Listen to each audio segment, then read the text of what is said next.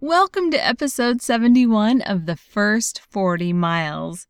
If you're new to backpacking, or if you're hopelessly in love with someone who wants you to love backpacking, then this podcast is for you. We'll talk about the essentials, how to lighten your load, and how to make the most of your time on the trail. I'm your host, Heather Legler. And I'm Josh Legler. And this is The First 40 Miles.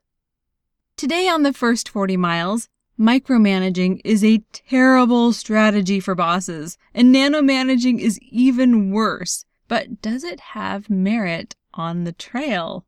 Then, five ways that you can nanomanage your little domain. Next, on the Summit Gear Review, a lightweight solution to cooking for a family. For today's backpack hack of the week, learn when to bring shallots, prime rib, and crusty bread. And we'll wrap up the show with a little trail wisdom from our good friend on the trail, Donald Miller. All this, and that's about it. Today on the first 40 miles. We've all heard of micromanaging. It's the term that we always use in the office when someone just has their thumb on their employees. And every little action is managed by that manager. And of course, it feels pretty stifling to the employees because they don't really have any freedom to kind of put their own creativity or their own talents into what they do. And then I guess there's a term called nanomanaging, which is like even worse than micromanaging. But on the trail, if you approach it correctly, it has a really natural feel to it. So the art of nanomanaging means that you are anticipating, predicting, outsmarting and responding to external and internal conditions while on the trail. You know, micromanaging and nanomanaging get such a bad rap, but the fact is that in many situations, they're the right thing. So when you're managing people, yeah, not so much. It's better to let them have their, their space to do a good job on their own. But take like the engine in a car. I have a car that's 50 years old and it does not nano manage its engine. It's more, I, I would say that it governs the engine. you know, like you're relatively confident that you're going to get a mixture of air and fuel that's at least a good enough ratio that it's actually going to burn. And you're going to have all kinds of emissions out the tailpipe, but whatever. I mean, it runs. But modern cars have a computer that is nano managing every minute detail of the operation of the engine.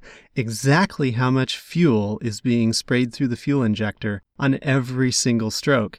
And the exact timing of the spark and you know all of these things are just being nano managed like to the microsecond level and the result is an engine that runs much more smoothly is much more powerful and lasts much longer with less maintenance so we talked about these external versus internal conditions that you can nano manage on the trail External conditions would mean responding to things like heat, cold, wind, rain, altitude, light, terrain, and wildlife.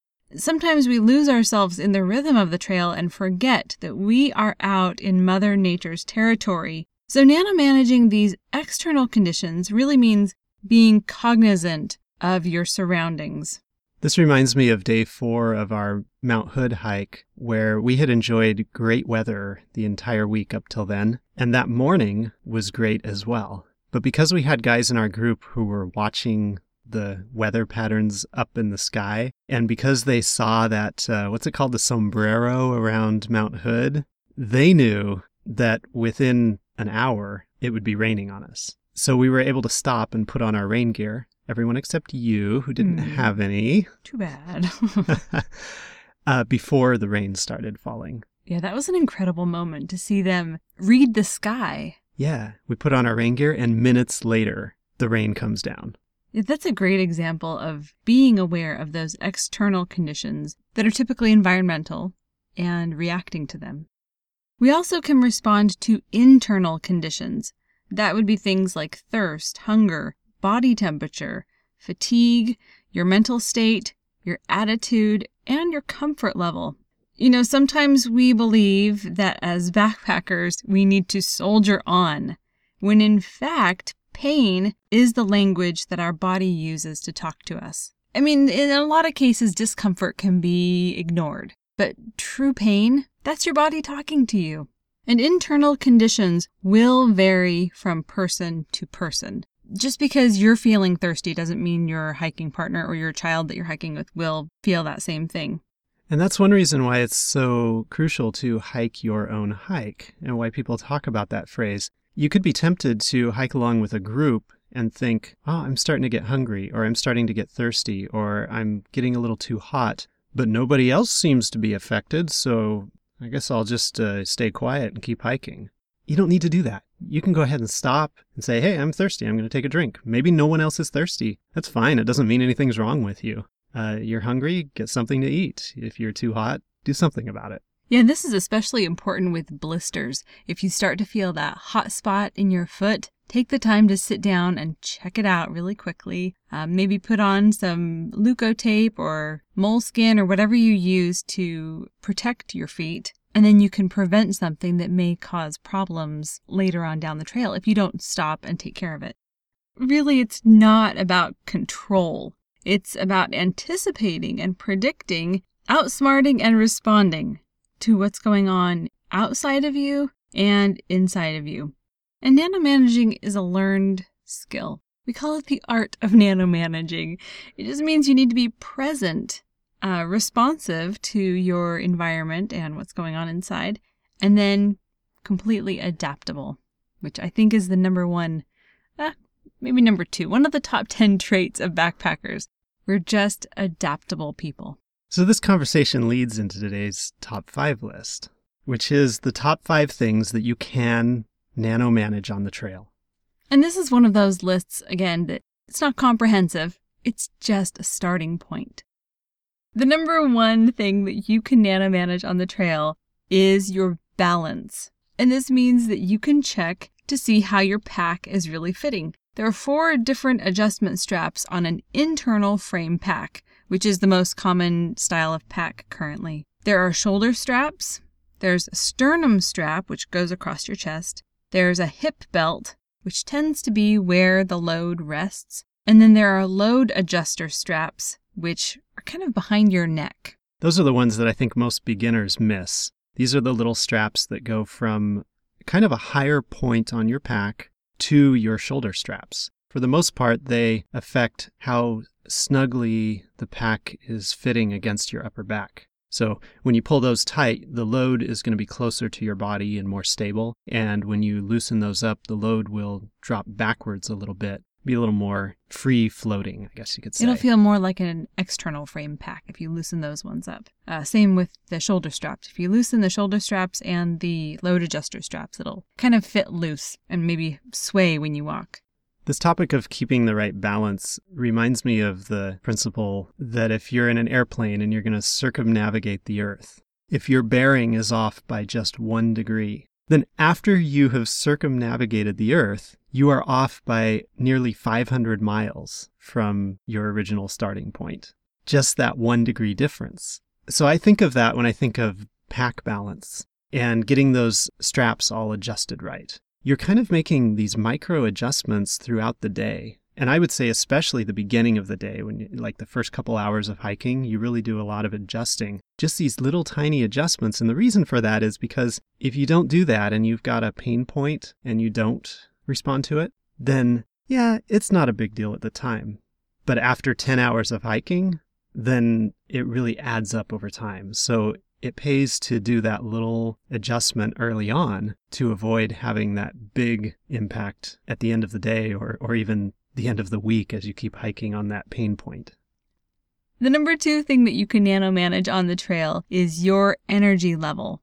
When we're at home, we don't feed ourselves a constant stream of glucose. But on the trail, that's the best way to keep your energy up. And having small amounts of glucose throughout the day will ensure that you don't get that major crash. If I go too long without eating, I start to get a headache. And then the problem is, once I eat, the headache doesn't go away. It's usually not till I've slept it off, and then I'm okay the next day. I've experienced the same thing. But I'm curious. I have read a book by Mark Sisson called The Primal Blueprint, and a lot of it is about our diet and looking at how people prehistorically ate and what their diet was like. And he said in there that you can train your body to go longer periods of time between meals and that your body will respond to that and it will adjust its insulin production so that it won't have that uh, blood sugar spike and crash sort of effect. So that's in day to day life. And I just wonder can you train yourself in backpacking to not need to eat frequently? I don't know. Just kind of curious. I don't know, because you go out for such a short, relatively short amount of time. It would be hard to train your body to respond. Yeah, to me, that's the key variable. Uh, like if you're backpacking all the time, or maybe a through hiker who spends six months on the trail. Now that's, yeah. Yeah, maybe after the first few weeks, they have adapted and don't need to eat constantly. I'm not sure. But for people like you and me who spend most of our time just, you know, like at a desk. And then we take this week and go backpacking and put in a lot more strenuous activity than we ever do the rest of the year. I think that's a different story. Just our bodies aren't adapted to that, so it's good to keep them fueled the whole time. The number three thing that you can nano manage on the trail is your water level. In a recent episode, we talked about the downsides to using a hydration bladder. But so many people have said that their favorite upside of using a hydration bladder is that they don't have to think about drinking. You know, don't think, just drink. They have this constant supply of water and they drink when it's hot. They drink when it's cold. They drink when it's raining, which is the hardest time to remember to drink because you're surrounded by water. But some people they do have to remind themselves to drink. And something that I've started doing is I sleep with my water bottle right next to me because then if I've done a poor job of hydrating throughout the day, I can drink. I always wake up in the middle of the night. So I'll drink whenever I wake up and it's just a habit I've gotten into. And really, it's hard to drink too much I mean, technically it's possible to have too much water, but really, I think just the most annoying thing of over drinking water on the trail is that you got to make a lot of pit stops. So that's kind of annoying, but it's certainly better than the alternative, which is dehydration.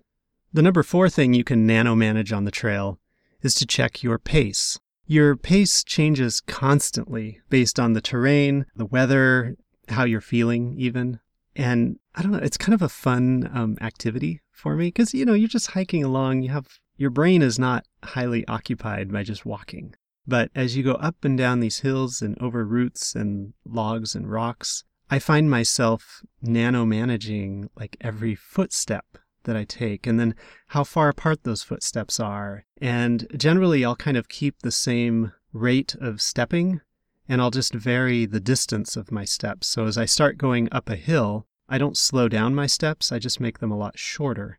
So I keep that same rhythm going, but I'm, you know, I'm I'm going slower so I can make it up that hill without, I guess, stressing my body too much. It's just kind of a fun challenge. Yeah, Josh and I both noticed that we did this on our recent little day hike that we did. And we were talking about how our brains are so engaged sometimes when we brains are so engaged sometimes.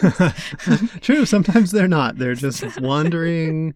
That's, That's, true. One of the joys of hiking, That's really. True. But there are these certain spots of the trail where you, you know, the trail is just all covered with roots, or, you know, you have this big log, or there's lots of rocks, or you're crossing a creek, and your brain all of a sudden engages and you are planning out each step. And that's a really exciting moment on the trail that you get to nano manage these steps. Yeah. And just FYI for beginning backpackers, two miles an hour is a great average pace on a trail. Don't be surprised if you're putting in one to one and a half miles an hour. And if you're over two miles an hour, you're moving along at a pretty good clip or you're on a really flat, smooth trail. Yeah, that was one thing that surprised me when we first started backpacking together is that, you know, when I do like a treadmill type thing, I can walk at four, maybe four and a half miles an hour if I'm doing some speed walking. And I thought, why can't I keep up that pace on the trail? You have the the weight of your pack, you have this varied terrain, and to do two miles an hour is excellent. And the number five thing that you can nano manage on the trail is your thoughts. I recently took a little class on depression. And uh, do I want to say it's about depression? It was about depression. Um, I'm a leader in our church, and we were taking this class to learn how to help women deal with depression. And the number one thing they talked about was thoughts leading to feelings. And thoughts are a lot more powerful than we give them credit for. Sometimes we believe that feelings just come out of nowhere or feelings come because of what we're experiencing, but it's really these thoughts that feed what we're feeling. So when I'm on the trail and I'm feeling frustrated or just kind of negative, I like to go back to what my thought pattern has been. Thoughts are something that you can really have control over. So as you're on the trail, you are going to encounter difficult moments. And don't be too hard on yourself. It's okay to experience hard things and to push through them. You can do hard things. Don't be hard on yourself. You can do it. For today's Summit Gear review, we will be reviewing the Evernew TI nonstick pot. TI stands for Titanium? Yay! All right. So it's just TI. Yeah, I think that's the uh, periodic table of elements name Symbol. for it, the Uh-huh. symbol. Abbreviation. Yeah, that's it. So this pot is especially great for family backpacking because it's lightweight, it's non-stick, and it's huge. It holds 1.9 liters, which that should be enough space to cook up noodles and sauce for the entire family. This pot has a non-stick coating, which is made of a silicone ceramic. It's not Teflon. Teflon had some issues where there was a chemical that was being released when Teflon got up to a high temperature. I hope I got that right.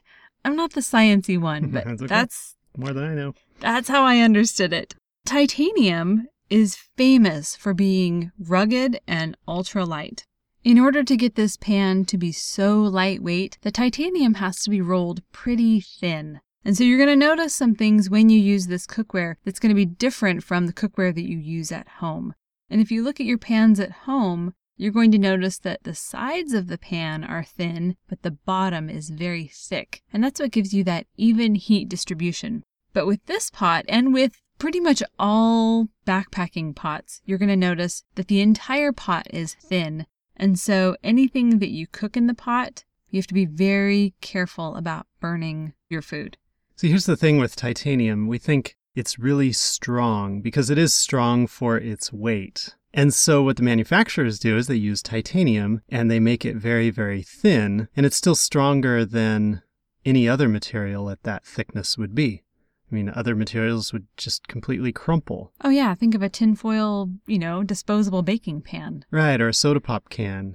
And so, yes, it is strong for its weight, but they're taking advantage of that in the manufacturing process by making something extremely thin and lightweight. It's not something that you can just kick around. You've got to treat it carefully, especially if you don't want dings and dents in it. Another thing that you need to consider when you're using your titanium pot is that if it's heated without water in it, it will warp. So treat your titanium pots with love and care, and they'll last forever. They don't rust. The Evernew titanium nonstick pot has graduated marks at 500, 1000, and 1500 milliliters, and the pot itself, including the lid, weighs 7.4 ounces. I would call this a squatty pot. You know, a lot of backpackers carry tall, skinny pots because they're just cooking for one or two people. But this measures six and a half inches in diameter and three and a half inches tall. So you really have a nice sized pot for cooking for your family. As far as maintenance goes, you're going to want to clean this pot with a non metallic scrubby. The non-stick coating is still just a coating on metal, and so you'll have to be gentle as you clean out the pot. This particular pot, the Evernew Thai non-stick 1.9 liter pot, is about 75 to $80 depending on where you find it online. And we'll provide a link to the Evernew retailers page so you can find retailers in your area that sell this pot. But we found on REI a really great deal that includes this pot, but not the lid. So you get two pots, two pans, and the pans that the set comes with act as the lids. So, depending on whether you think you'll be using other sizes as you backpack with your family, this might be a really great deal. The REI cook set, two pots, two pans, and it's $125, as opposed to this one single pan, which is 75 to $80. Pot. Is it a pot or a pan? I remember when my cousins came to visit one time, my little sister got in an argument with our cousin Christy about whether something was a pot or a pan. It was like the argument of the century. So technically, Evernew classifies this as a pot. In my experience with this pot, the one thing that made me the most nervous was that the handles that you pull out from the pot are silicone covered, which is great because it makes it so you don't burn your hands when you grab the handles, but it's more like the handles are covered in a silicone sleeve. So when you lift the pot, those silicone sleeves are going to twist a little bit. I would have preferred that those handles be, you know, plasti dipped or something so I could have a really great grip while lifting the pot. There are some words of caution on the outside of the box. The first one is no empty cooking ever. Empty cooking could be something like dry baking, where you heat up the pot, but you don't have any liquid in the pot. You just have like a, a little pan that has some muffin batter in it or something. So you can't do that kind of cooking in this pot. You also need to avoid high power stoves. Because the titanium is so thin, it overheats the titanium and could also lead to warping. So, of course, we took this pot and put it on our Jetboil and popped popcorn in it. We kind of held it on low heat on the jet Jetboil. We had it on the simmer setting. Yeah, this was the jet Jetboil Minimo, which you're able to dial it down to a simmer. And we had plenty of oil in with our popcorn and we were moving the pot, you know, we didn't just leave it in one place. And we ended up possibly damaging the coating. That was our mistake. Don't do what we did.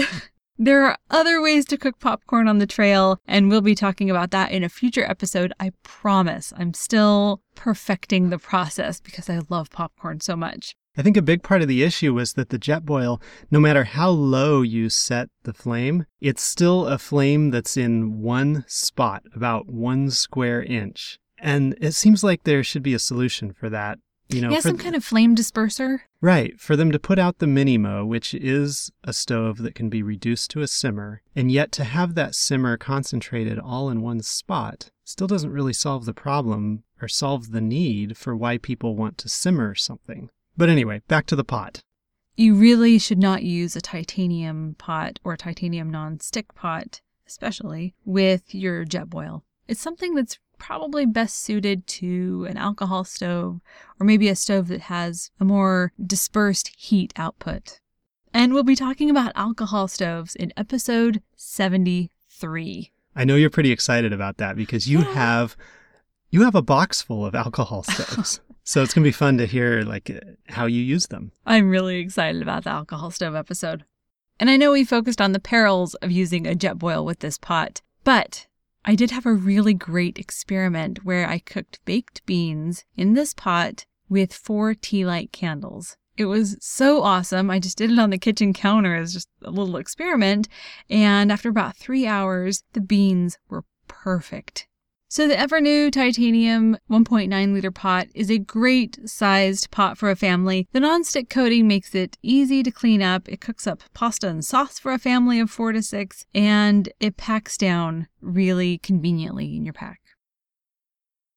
For today's backpack hack of the week, 24 hour food. If you're just going to be on an overnight trip, your food options open up significantly. You can easily pack a small serving of frozen meat. You can bring fresh fruits and vegetables, or you can carry dairy products or eggs. You know, you still have all those limitations of awkward food preparation. You don't have running water, so that's something to consider if you think you're going to be touching raw meat. And there's no way to preserve leftovers once the food is cooked. But if you're just going to be out for 24 hours, there's no reason why you can't take food fit for royalty. The reason we're sharing this as a hack is because we talk all the time about calorie density. And we talk about how important it is to make sure that when you're on a week long backpacking trip, you're really hitting that 100 calories per ounce or above calorie density so that you have enough calories for the whole week without carrying this exorbitant weight of food. And so, because we talk about that so much, sometimes you have to back up a little bit and say, wait a minute, I'm going on an overnight trip. I can carry 10 pounds of food for 24 hours instead of 10 pounds of food that has to last a whole week. And that'll be just fine for an overnight trip. Your pack's not any heavier. Go for it. Put in some heavy stuff. It's okay. And this is great for last minute trips because you can just grab food out of your fridge or out of your pantry and get out on the trail. So just make sure it's easy to prepare on the trail and easy to clean up because those are still issues, like you said. But the weight, eh, not so much an issue. It's just an overnighter. And this has got to make foodies so happy. Sometimes I look at the food that we bring and I'm just like, "Ah, I can't believe I'm going to be eating like this for five days, plus doing one of the healthiest activities there is, but I'm eating Pop Tarts? What? So I feel this dissonance. But this is a great opportunity to satisfy your need to be outdoors and have an incredible culinary experience. And we both remember with great fondness day three of our Mount Hood hike after we had just crossed Eliot Wash, which was by far the most challenging piece of the hike. And we got to the campsite. And we had positioned a car there because one of our team was going to have to head home from that point. And so Bryce, who was one of our hiking buddies, had stashed a cooler full of steaks in that car. So we come into camp that evening and he's already got the Coleman stove going, cooking steaks. And he hadn't told anyone what he was doing. It was a great dinner. I just remember the shock of seeing real food on a table. Yeah, all it took was, It was one just- thing the steaks. I think there was pie. I really can't remember anything other than the steaks. Yeah, it was amazing. And we'll leave you today with a little trail wisdom from our good friend on the trail, Donald Miller. He said, And if these mountains had eyes, they would wake to find two strangers in their fences, standing in admiration as a breathing red pours its tinge upon earth's shore. These mountains, which have seen untold sunrises, long to thunder praise, but stand reverent, silent so that man's weak praise should be given God's attention. That's it for today. Thank you for listening. If you like this podcast, check out our new book, 40 Backpacking Hacks, on Amazon or iTunes. We'll see you next time on the first 40 miles.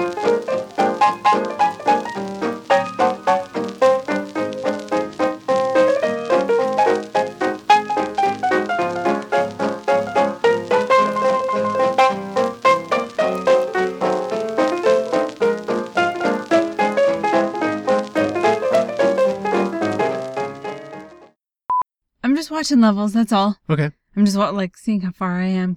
Oh, okay. Okay. Okay. So are you saying you're micromanaging our um, distance from the microphone? yeah. then after you've cir- cir-